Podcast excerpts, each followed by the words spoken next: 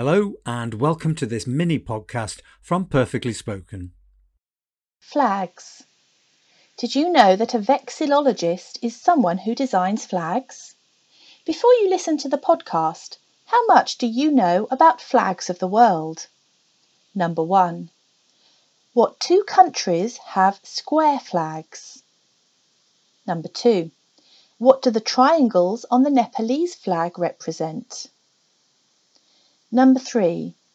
Which country has a green cedar tree on its flag? Number four.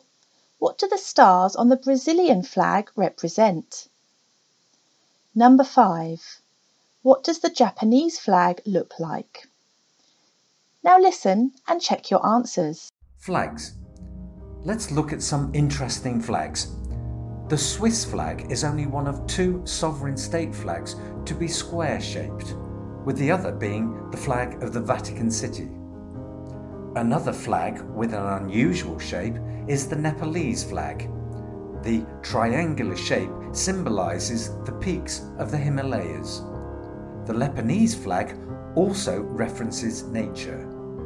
The green cedar in the centre is a symbol of holiness and peace. It also represents the fact that Lebanon is sometimes called the land of the cedars. Another flag with a truly unique design is that of Brazil.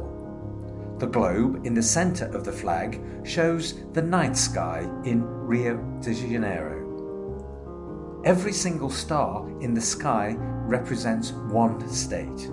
In contrast, one of the simplest and most easily recognisable flags is the Japanese flag. The red circle on the white background is often referred to as the rising sun. How did you do? Let's find out. Number one. Switzerland and the Vatican City. Number two.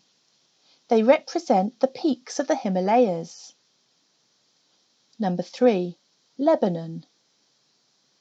Number four. Every star represents one state. Number five.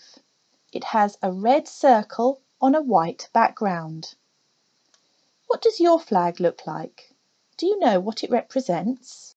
Thanks for listening. For more podcasts and mini podcasts from Perfectly Spoken, just check out our podcast channels or go to our website perfectly spoken dot com.